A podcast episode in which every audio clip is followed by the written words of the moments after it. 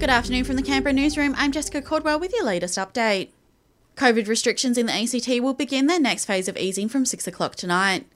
Dancing will again be allowed with density limits scrapped and advice to work from home dropped. Further easing will also take place next week, including a winding back of the Territory's mask mandate. Chief Minister Andrew Barr says full details of the changed mask rules will be announced ahead of next Friday. Sort of drop back to a, a small number of, uh, of high risk settings, uh, again in, in the health context, and also public transport and, and areas where it's difficult for people to, uh, you know, to socially distance.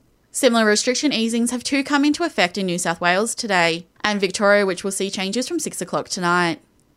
Police are taking a zero tolerance approach to illegal camping this weekend as anti vaccine mandate protesters plan for another rally in Canberra.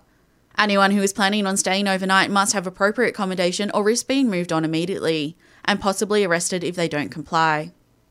The Defence Minister believes Russia is in the early stages of a Ukraine invasion.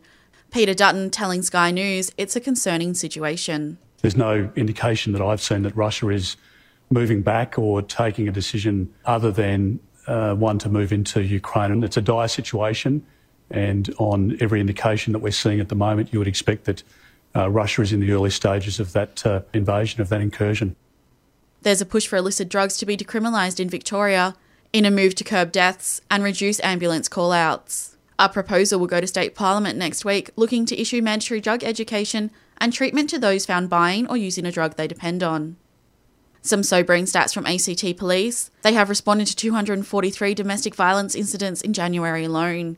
If you experience or suspect family violence, call police assistance on 131 444.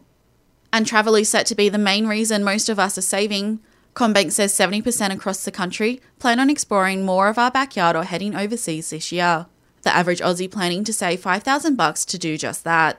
And that's the latest in news. I'll have another update for you later this afternoon.